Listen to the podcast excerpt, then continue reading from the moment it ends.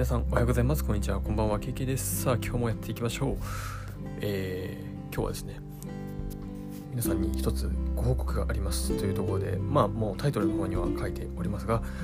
えー、私 KK はですね歯列矯正を始めることにいたしました。まあ、歯列矯正なんとなく聞いていただいた方はわかるかなと思うんですけど、まあ、いわゆる歯並びを整えるっていうことですね。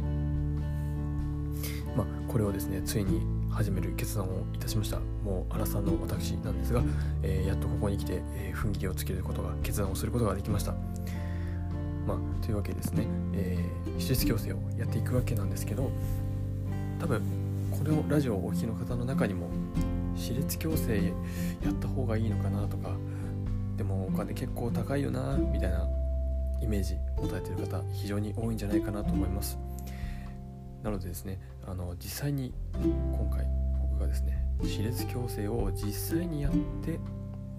どれぐらいのお金がコストがかかったのかどれぐらいの期間がかかったのかそしてどんな治療法があるのか保険が下りるのかとか、まあ、そういったですね歯列矯正のなかなか自分で調べないと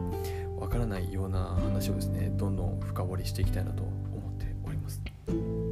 まあ、というところですねあの合わせて、えー、僕の方ものブログもですね開設しましてコンプレックスブログと名付けまして自分のコンプレックスに向き合っていくために、えー、始めさせていただきました、まあ、そこでもですね私立矯正にまつわるお話をですね、まあ、こことリンクさせながら、あのー、やっていきたいなと思っておりますので是非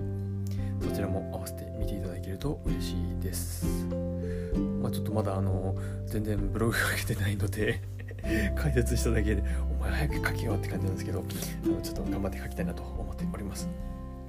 まあ、というわけでですね今日は、えー、164回目、えー、私経営は歯列矯正を始めさせていただきました。